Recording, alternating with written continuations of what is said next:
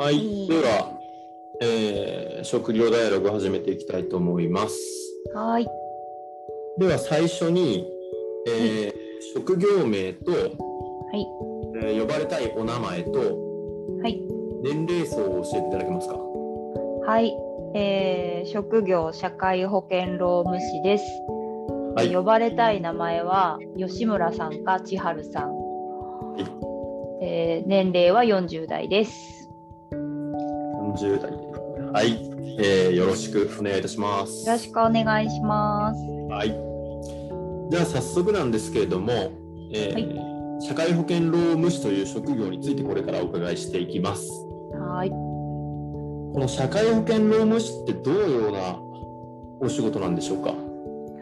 そうですね。よく聞かれて、なかなかこう説明をするのが難しい資格というか仕事だなと思ってるんですけど、え主にあの労働関係の法律と、ー、え。ーえー健康保険、労働保険とかっていう、あのまあ、いわゆる、えー、と企業さんで働く方が、えーえー、と、なんていうのかな、資格取得って私たちは呼ぶんですけど、入るって言ったらいいですかね、加入するとかっていうだとイメージつきやすいですかね。入る保険に関することえを取り扱ってるのが社会保険労務士ですね。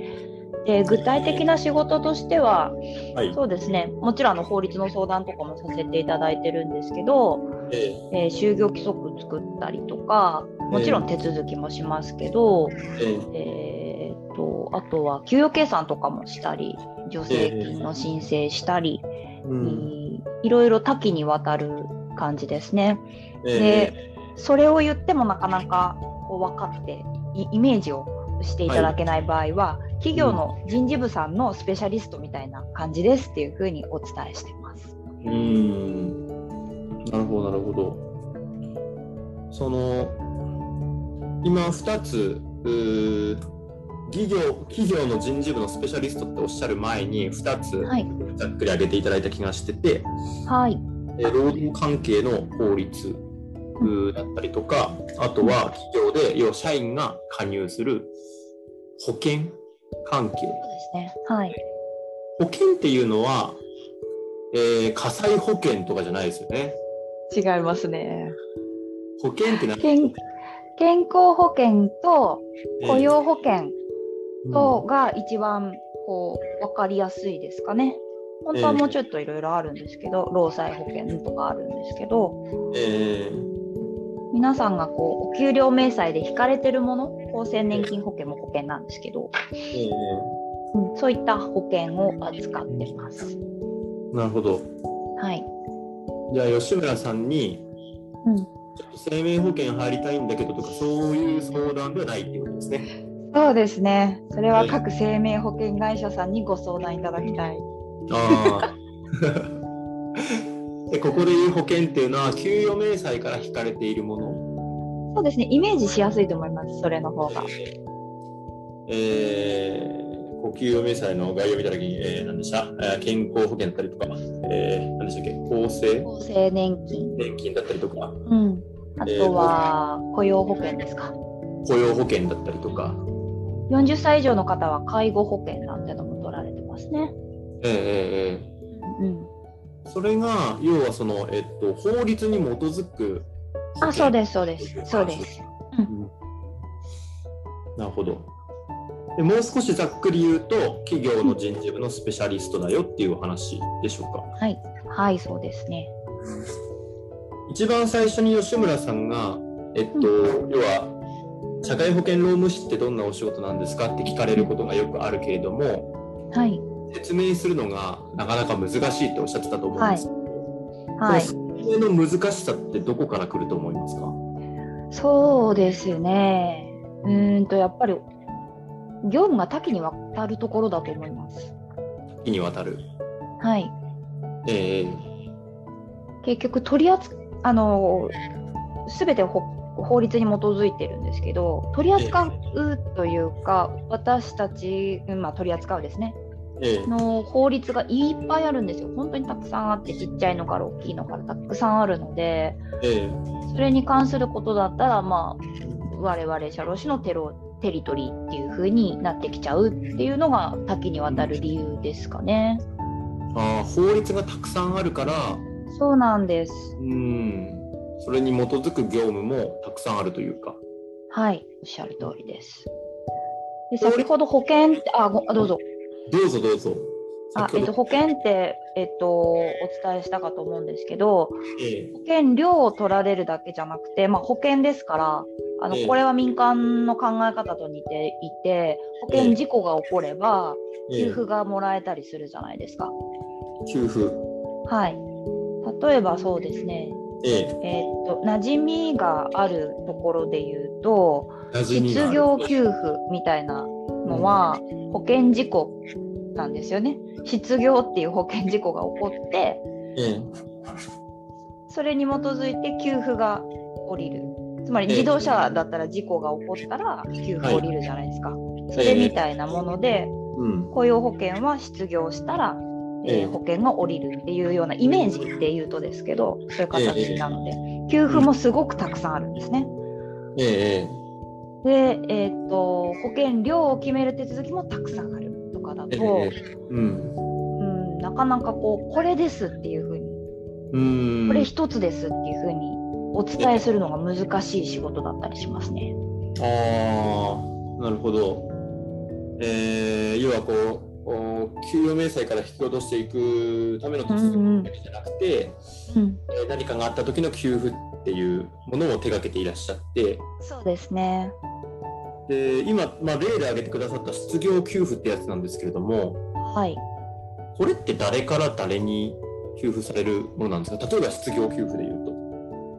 えーっとあの、ちょ正式なのはイメージしにくいと思うのでちょっと置いといたとして、なるほど。えーっと失業されたら皆さんハローワーク行かれますよね。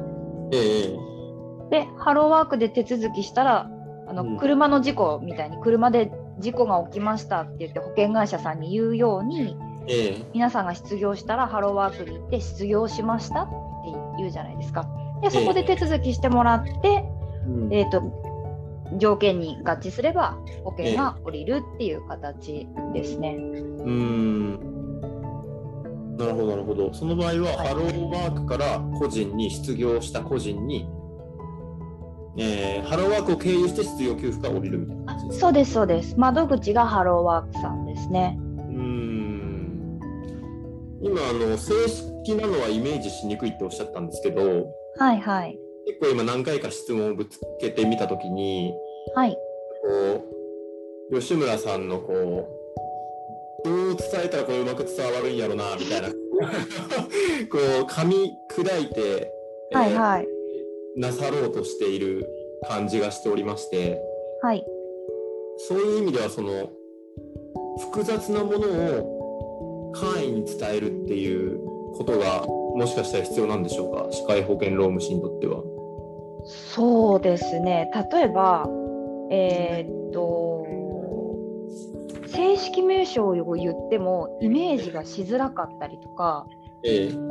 えーっと正しい行政の機関名をお伝えしてもえ違いが分からなかったりとかっていうことって やっぱりあの、ね、私たちは毎日毎日そんな仕事ばっかりしてるんでいいんですけど、ええ。ご存じない方には何の違いかもさっぱりわからないみたいなことがやっぱりあるので、えええーっとそうですね噛み砕いてというかあのええ。イメージしやすいようにお伝えするってことは結構ありますね。あーそんなにこう、あれですか、そのまあ、今で言う正しいの定義がよくわからないんですけど、そのはい、例えば、えー正しい行政機関名っていうものと、はい、はい、日頃一般の方が抱いているうん何かこう、組織名みたいなものって、やっぱり結構乖離があるというか、その学習用語と実実用の用語って結構乖離があるような感じなんですよね。そうですね。例えばなんですけどちょっと今また保険の話から外れてそうですね。ちょっとうーんじゃあ私が労働者さんだったとしてですね。え会社でちょっと悩みがトラブルがあるから悩みがあるとするじゃないですか。ー、いやどこにそうですそうです、ええ。そうです。例えばそうですね。あの上司の方にパワハラを受けていて、え会社に行くのも大変なんだけどええ。でもお給料はもらわないと生活していけないしとかこういろいろ悩んでたとしするじゃないですか。ええっていう時に、えーっと一番最初に行く窓口としては労働基準監督署さんだったりするんですよ。あパワハラに例えばたパワハラに悩んでる。はいはいはい。駆け込む。あのそうですね。駆け込むみたいなあうん。のでの一般的なあの窓口って監督署さんだったりするんですね。ええ。なんですけどもうその労働基準監督署さんなのかええ。労働局さんなのかも区別がやっぱり皆さん、あの別につかなくて別にいいんですけど。あそれ違う言語なんですね。労働そうですそうです。基準監督。そうですそうですそうです。そうですそうなんですか。別物なんですよ。でそういう時にあのなんかあのパワハラされたから労働局行けばいいですか？とかってええ。言われちゃったりするんですね。ええとか労働局行ってきました。とかってええおっしゃるんですけどおそらく監督署のことなんだろうなと思って聞いてみたりとかっていうええことがありますね。うーん。でなんかこう正式な手続きのフローで考えると専門家のはい。こう言ってこう言ってこうみたいな部分と一般の方のこうやっぱりなんか違いがあるわけですね。若干ですけどね、はええ。い、微妙に違ったりするので。あこっちがあのもう一言一句いやそうじゃなくてうん。こうですみたいなこと言っても話ややこしくないだけなのでええ。ざっくりお伝えしてるって感じです。あー。その時はやっぱりそのまあ要は少しぐらいの認識の齟齬があったとしても、うんうん認識を統一させるっていうよりははい。目的をそうです。完遂する。はい、私はそっち派です。あのもちろん丁寧にあのええ。正しく言われる社労士の方もいらっしゃると思うんですけどえ私は目的達する方がいいかなと思うので、ええ。えっとうん例えば石川県とかだと,、ええ。っと労働基準監督署さんと石川労働局さんの場所が違いますので、ええ。例えば住所をきちんと伝えてはい、相手が労働局っておっしゃっててもうん。えー、と労働基準監督署さんに行くべきだなと思えば何々町の,、労あの労働何々町のことですよねっていうふうに一応確認をしてみたりとかして、ええ。うん。あの間違ってないかは確認しつつ話を進めるっていう感じですね。あーなるほど。はい。うんなんかこうあれですね目的達成型と、えーもう認識を一から合わせて、はいはい、えーいくあのなんかちょっとこう社会保険労務士さんにしてもいろんなタイプがいそうな、そうですね。もしかしたらそうなのかも。わかんないですけど、うん、はい、うん。なんかこうあれですね。なんか扱っているものは複雑だからこそ。うん、うん。やっぱりその、えっと、社会保険労務士っていうのは、えっと、それちょっと話飛ぶんですけど、はい。えっと、事務所をおこう事務所を運営するっていうふうに存在している人たちが多いんですかね。え社会保険労務士事務所っていうのをはいはい。というか。うんえー、っとですねええ。あのもちろん、えーっと独立しないといけないわけではないのでええ。それこそ企業さんの人事部に本当に社労士持ってらっしゃる方がいるとかっていうことも実際ありますし、うんうん。社会保険労務士事務所で働く社会保険労務士さん。自分で独立してないけどいらっしゃる方、ままあ、いわゆる勤務社労士さんっていう方もいらっしゃいますし私みたいなのは、あの自分でやってるので開業社労士って呼んだりします。吉村さんは今ご自身で、えー、はい。開業していらっしゃる社会保険労務士の方。はいそうです。ね、そういう意味では社会保険労務士っていうのは資格の名前で、そうです。えーその業業態は異なるっていう形ですかね。はいはいそうですそうですあー組織に勤めてらっしゃったりとか、あ。そういう意味で社会保険労務士にしかできないことって何なんでしょうか、えっと、まあ、先ほど申し上げたような手続き、ええっとですね、ちょっとこれも何てお伝えすればいいかな。あの我々は1号業務、1号業務って呼んでる業務があるんですけど、それが手続きとか、ええ。はい、なんですね。ええで手続きとかに関しては、あのうん。社労士の、えー、と専業というふうに言われてますし逆に社労士がやりそうな仕事でもええ社労士じゃないとやっちゃいけないものでもないものもあります。例えば就業規則なんかはええあのー社労士じゃなくても作ったりする方もいます。ええはいうんいやその資格に許されいや要はその資格を持ってないとやっちゃいけないよっていう専業上専業と、はいそうではないものがあるというこそうですそうです。それ各事業にありますね。とあ各事業にあるんですねはい。それなんて言うんでしたっけ？えーっとなんていうんだったっけな。なんとか独占業務みたいなこと言うんですよね確あ、かそうです。独占業務ですね。はい。おっしゃる通りそうだと思います。さっきパワハラの例があったんですけどはい。えっと、んなんて言うんですかね、その、例えば、えー吉村さんがさっきのおケースで言うと、吉村さんという方が企業の一員でパワハラに悩んでいました。その時に、なんかこう一般的なイメージで言うと、はい。弁護士の方に相談するのかなって一瞬思ったんですけど、弁護士さん。えはいはいはい。うんうんうん。ー法律に関わることだから、うんうん。弁護士さんに相談すればいいのかなとか思ったりするんですけど、そういう時に社会保険労務士さんに相談が来ることもあるということ。そうですね。稀にあります。稀にありますはい。ご自身が要は社会保険労務士の立場としてはい。こういう時に頼ってくださいねってありますか？ああ、そうですね。あのーまあ、社労士の中でも、ええ得意分野って皆さんきっとあるんですよね。あ得意分野はい。それはこう開業している事務所単位って感じですかねいや、もしかしたら人単位かもしれないです。あ人単位かもしれないんですか？はい。ええで、まあ、私みたいな開業の社労士ですと、クライアントさんが企業さんのことが多いですから、やっぱり企業さん側のお話をお伺いすることが多いですね。えええええうん。で、知り合いの方から、ええあの労働者さんの立場としてこれってどうなんですかっていうような質問を受けることはありますね。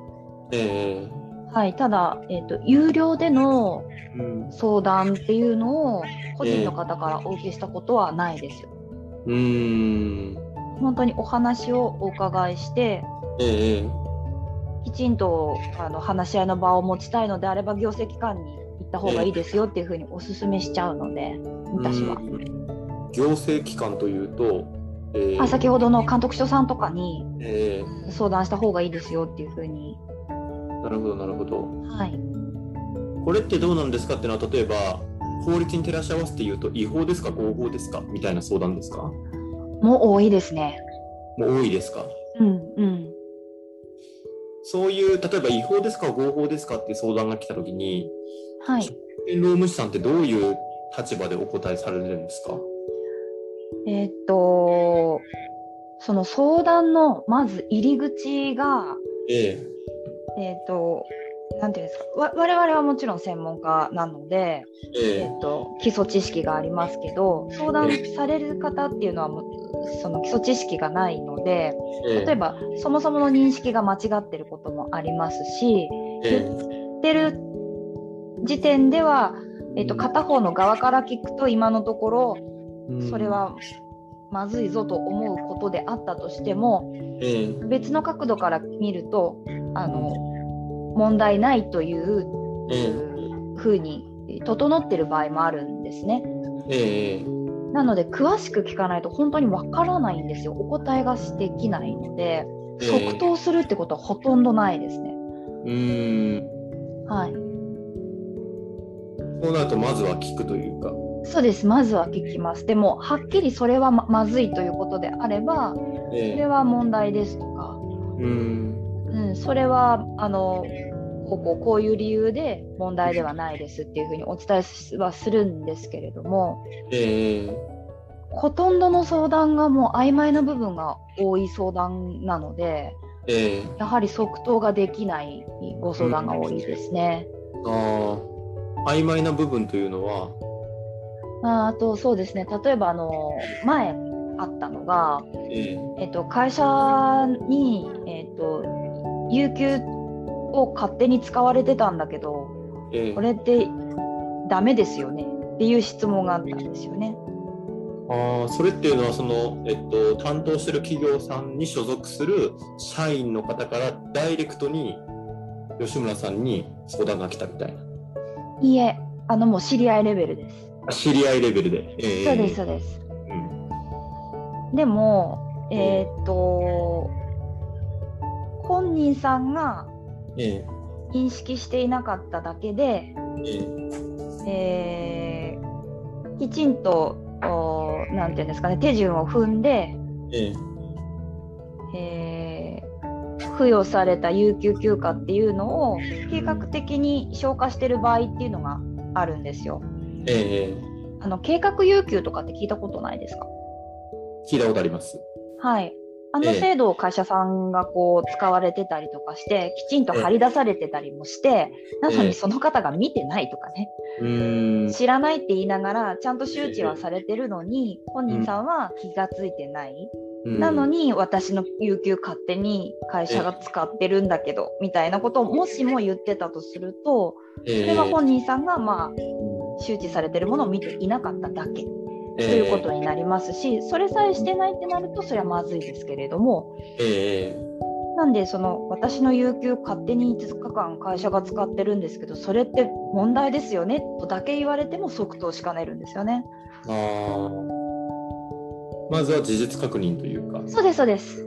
ええなんでこことこことここを確認してそれでも疑問だったらまた聞いてくれればいいですよとか、うんうんこことこことこれを確認して、ええ。ー、となされてなければえうん。争いたかったら、ええ。あの監督署さんに行く。うん。もしくは弁護士さんに訴訟を申し立ててくださいというとかえっていうふうにお勧めしてます。うーん。そういう意味ではその、えーあえてじゃあ今、えー吉村さんのお立場で、えーじゃあ開業してらっしゃる社外保険労務士の方ということで、えーざっくり何やってるかっていうと、えー労働関係の法律に関わるお話の相談を受けたりとか、アドバイスをしたりとか、で、あとは、えー専業で頼まれることもあるし、さっきおっしゃった、えー冒頭におっしゃった人事のスペシャリストっていうことで、えー何かこうその企業の人事の方たちが本来まあ自分たちでもできることをアウトソージングでやってるみたいな。そうですね。先ほどの就業規則もそうですし例えば評価制度ですとかえあー、うん、もう作ったりしますね。賃金制度ですとか。うん。ーえー開業してる社会保険労務士にとってそうなるとその収入を得る方法というのは何でしょう。例えば顧問契約だったりとか、はあーああいう月あササブスクリプションって言ったらちょっと今時すぎるんですけどい、はい、単発業務でのその、えーお金をもらうとかそういったことでしょうか、そうですね、ん。そうだと思います。うん。吉村さんだったら今どういうそのお金のいただき方が多いですか、えっ、と顧問契約をさせていただいて、ええ。ー、得るのが多いですね。ーうん。そういうのはその社会保険労務士さんにとっていろいろなんでしょうか？いろいろだと思います。うーん。今のその変な話その人事のスペシャリストということであれば、うん一企業の人事部をほぼ代行しているような事例もあるんでしょありますね。うかあそうなんですかはい。もううちとの契約があの、契約がしできなくなっちゃったらっていうかしなくなっちゃったらえほとほほとんどの機能うん回らないんじゃないかなぐらいやらせてもらってるところもありまあ、そうなんですか。す。はい。例えばリクルーティング機能とかも含まれますか？そういうのもお受けする場合もありますね。うーんそう考えると社会保険労務士事務所を構えた時に結構そのここ手伝いますよって言える範囲って専属業務に関わらず結構幅広いんですかねそうなると。そうそうだと思います。うーん人事コンサルタントとはまた違うんですかねそうなると。そうですね。えええーっと、うん、ちょっぴり違うと思います。ちょっぴり違う。はい。あの重なる部分ももちろんあると思うので、ええはい。そういう場合の重ならない部分とは何でしょ重ならない部分ですか。うか、うんうーんと人事コンサルタントの方とかって、ええなんだろうな、まあ、会社の中の組織の運営だったりとか、それこそ採用だったりとか、ええあとは、えーっと、うん、まあ、まあ、そ組織、お主に組織の運営みたいなところのコンサルが多いと思うんですけども、ええ我々はやっぱりあのローロームとかっていうところが多かったりするので、ええ人事コンサルの方でそこが、えーっとそこは特に請け負ってないっていう方も結構いらっしゃると思うので、ええはい、そこら辺は重ならないですね。はい、なるほど。はい、ありがとうございます。はい、ちょっと話を変えまして、はい、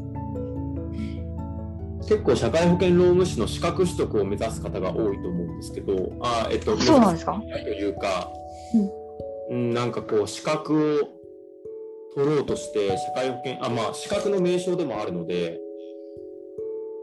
どんな方におすすめですか、えっと、資格として社会保険労務士を見たときに、うんうんうん。社会保険労務士という資格を取ることでどんなことが実現できると思いますか？実現できる？うん。あーでもどんな人が向いてるか。えーどうかな向いてる向いてないあるのかなあでもうーんほとんどの事業さんって、えええっと、もちろん法律取り扱うことが、あの多いと思うんですけど。事業さんって言うと例えば弁護士さんとか行政書士さんとか。そうですそうです、うん。皆さん何何かしらの法律を扱ってる専門家さんだと思うんですけど社労士ももちろんそうなのでえ法律の条文を読むのがもう無理みたいな方は 向いてないと思います。えあー条文を読むことの難しさって何だと思いますか？あの独特な表現ですね。独特な表現はい。簡潔ではないんですよ、決して。判決簡潔。あ簡潔ではないええええはい。あのー法律の条文って独特の言い回しするんですね。ええ例えば、そうですね。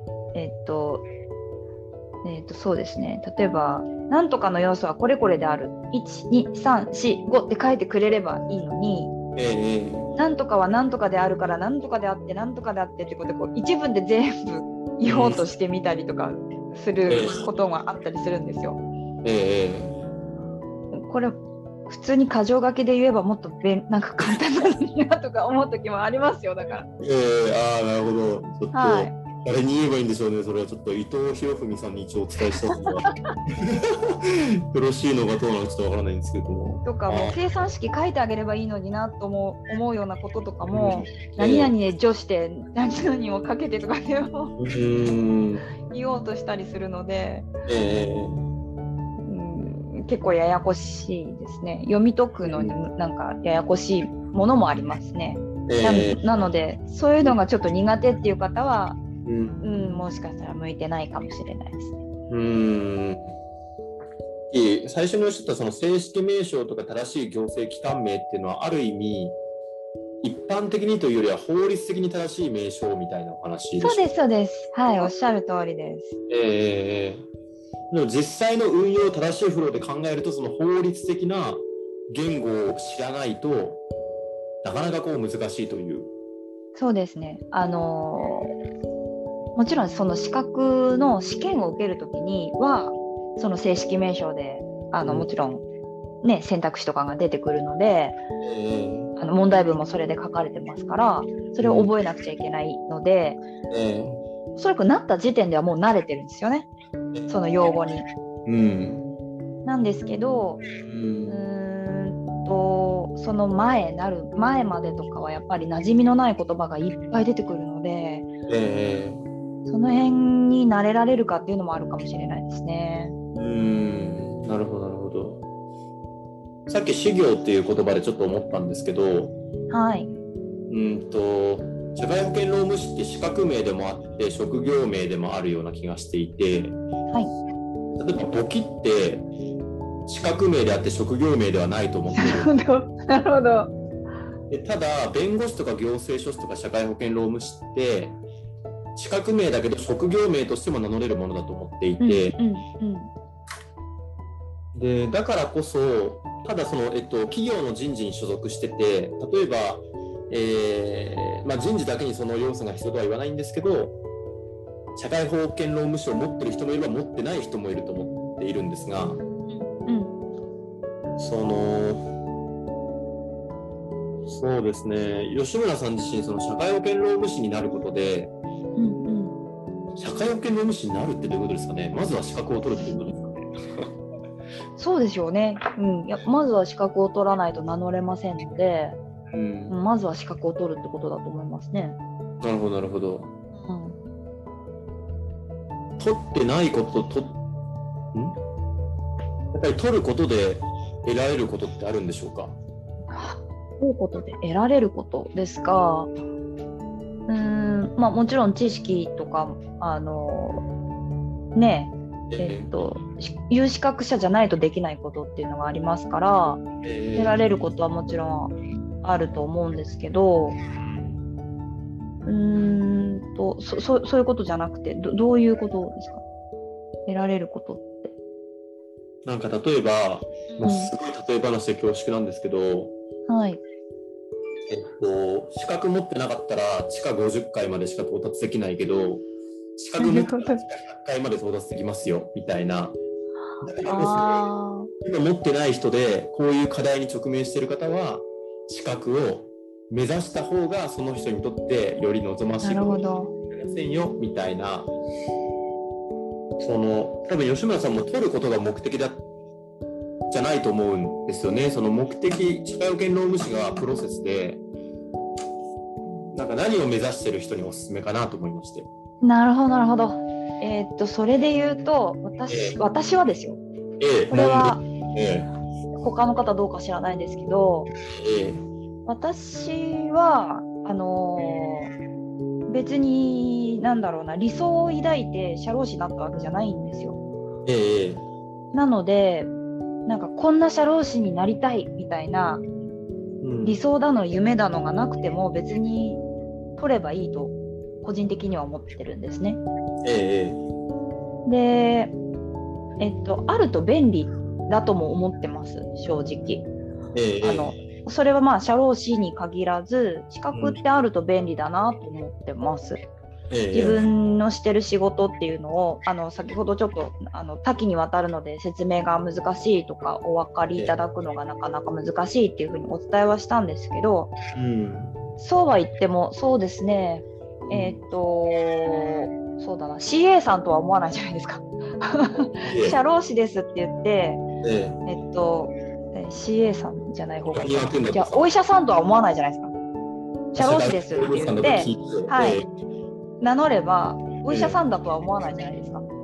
そうですね、社会保険労務士と思いますね。うん、ええ、思いますよね。なんか、え、その社会保険労務士の仕事が分かんなくたとしても、なんか事業の人なんだなっていうことは分かるじゃないですか。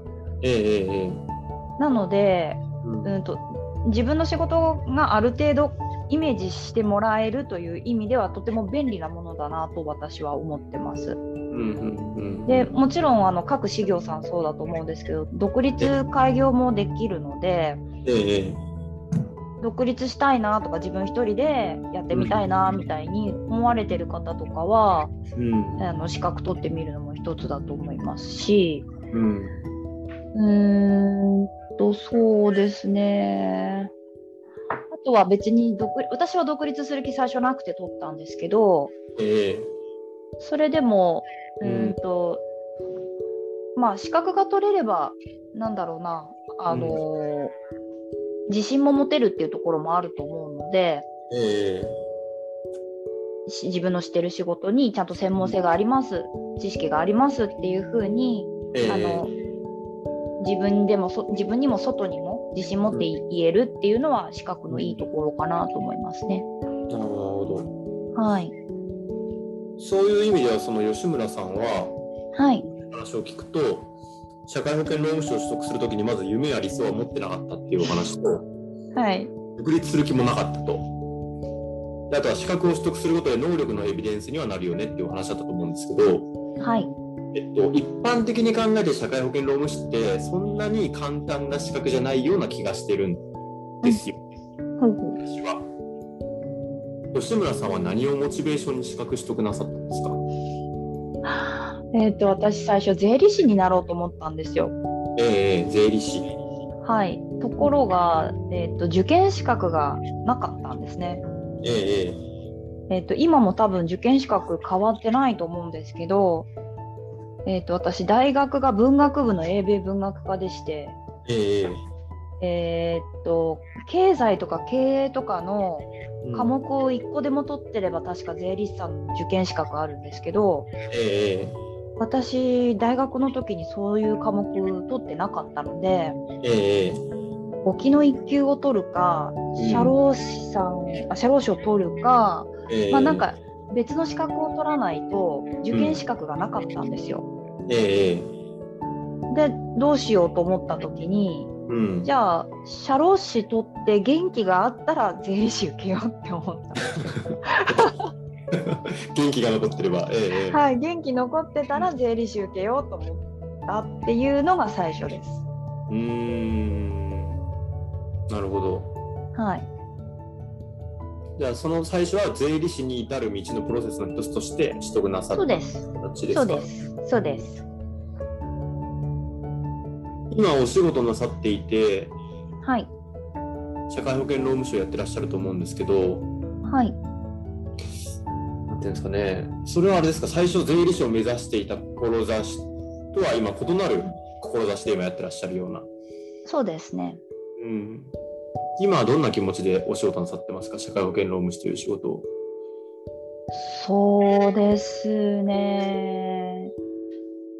うーんと、やっぱ私、人が働くっていうことをえ。考えるのがすごく好きなので、ええ。で、それは企業さんにも働く人にもなんですけど、ええそそれこそあのもう一個の方の会社のうん。ビジョンみたいにしてるので仕事を面白く働くを楽しくっていう風に言ってるんですけどええ。働く方にも企業さんにもそういう風に思っていただけるようにええ。お手伝いができればいいなと思っているのでうん。うーん。社労士としてそれをお手伝いできるんだったら、うん。うん、こんな幸せなことはないなと思ってます。うんうんうん。ありがとうございます。はい。まあもうそろそろお時間なんで私から最後の質問にするんですけれども。はい、もしかしたらこの職業ダイアログっていうのは社会保険労務士っていう職業をタイトルにしますのではい、社会保険労務士という職業に興味を持つ方が聞くかもしれないんですけど。ごめんなさい、何の役にも立たないかも。いえいえいえ、まあ、役立つ役立たないはですねそのその聞き手のあれもあると思うので、えーただその方たちに何か伝えたいことはありますか？あもしその社労士ってものに興味が、は終わりでご覧になる方っていう意味ですよね。そうですね。その資う格んしなくてもなんかやっぱりなんか働く上でななんかいい資格ないかなとか、えー、じゃあなんか中小企業診断士とか、えー、社内でも100億円労務士よく聞くなみたいな、あなんか 聞いてみようかなとか、まあ、もしくはちょっと今から勉強してみようかなとか、えー、大変そうだな、じゃあ実際に働いてる人の話聞いてみようとか、えー、もしくは今取ってみたけど、あこの後どうしようかなとか、えーまあ、そういろんなニーズはあると思うんですけど、それらも含めてそういう方たちがいたとしたら、何かメッセージはありますか？はいそうですね、え。ー、っといろんな事業さんがある中でもし社労士を選ぶということであるならば、えー、うんとやっぱり人が働くっていうことがどういうことなのかっていうのに興味があある方に、うん、おすすめしたいですね。うん、あんまりそこに興味なくて例えば淡々と手続きがしたいとかっていうことでもいいとは思うんですけど、うん、結局これは私の個人的なあれですけど、うん、そこに興味ないと気持ち続かない気がして、うん。働くこととか人に興味のある方に、うん、目指していただけたらいいなと思います。あのさっきの会社に有給使われてるかもしれない問題みたいになったと思うんですけど、はい、と淡々と手続きするという場面が少ないということですね、どっちかっていうと。なんだろう、これどういうことみたいな場面の方が多いよ。あそそんなそっちの方が多いっていうわけではないんですけど、ご相談がある時って大体どちらかのモヤモヤだったりするんですよね。企業さんのモヤモヤかもしれないし、働く方のモヤモヤかもしれないし、あのご相談っていう意味ではあのモヤモヤが多いのでそういう形のものは多いですけど普通にあの新しくあの入社された方いるんで手続きお願いしますっていうことでお引き受けするっていうことであれば淡々と手続きしますし、えー。うん、そんなことばっかじゃないですよ。あなるほどなるほど。うん、そういう意味ではその人が働くっていうことに興味がないと気持ちが続かないかもしれないっていうのは、うんうんうん、気持ちが折れるかもしれないってことですね。なんだろうな。そうですね。あのもううんと手続きだけとか、ええ、うん給与計算だけをしてる事業あ社労士自体が少ないんじゃないかと私は思っていて。今。はい。ええ、つまり何らかの評価制度であるとか就業規則であるとか助成金であるとかっていうのを、えあのされてるところが多いと思うんですよね。えー、でその分野になってくるとどんなふうに、えーと、働いてるのかとか、えー、とどんなふうに会社さんが働いてほしいと思ってるのかっていうのを一生懸命こう聞かないといけないので、えー、そこに興味がないと、作れないんじゃないかなと私は思ってます。うん、まああの形だけは作れるかもしれないですけど、えー、企業さんとか働く方が納得できるようなものが、うん、もしかしたらできないんじゃないかなっていうふうに思いますね。わ、かりました。はい。最後に何かありますか？吉村さんから。そうですね。なんだろうな。うーん。あの多岐にわたる分自分の専門分野を見つけて、うん、あのこれが得意な社労士になろうっていうふうに思うこともできる資格だと思うので、うん、でえーと、難しいっていうふうに先ほど古木さんおっしゃいましたけど、えー、私はあの諦めなければ取れる資格だと思ってます。うんうん。あの弁護士さんとかねやっぱり公認会計士さんとかはとっても難しいので、えー、お仕事しながらなかなか取れないっていうふうに言われてますけど、えー、社労士はお仕事しながらでも勉強して取れる資格だと思ってるので、えー、働くか働いてる方で興味ある方ぜひチャレンジしてもらいたいですね。ありがとうございました。はい。はい。じゃあ、これで職業ダイアログ終わります。はい、ありがとうございます。ありがとうございました。ありがとうございます。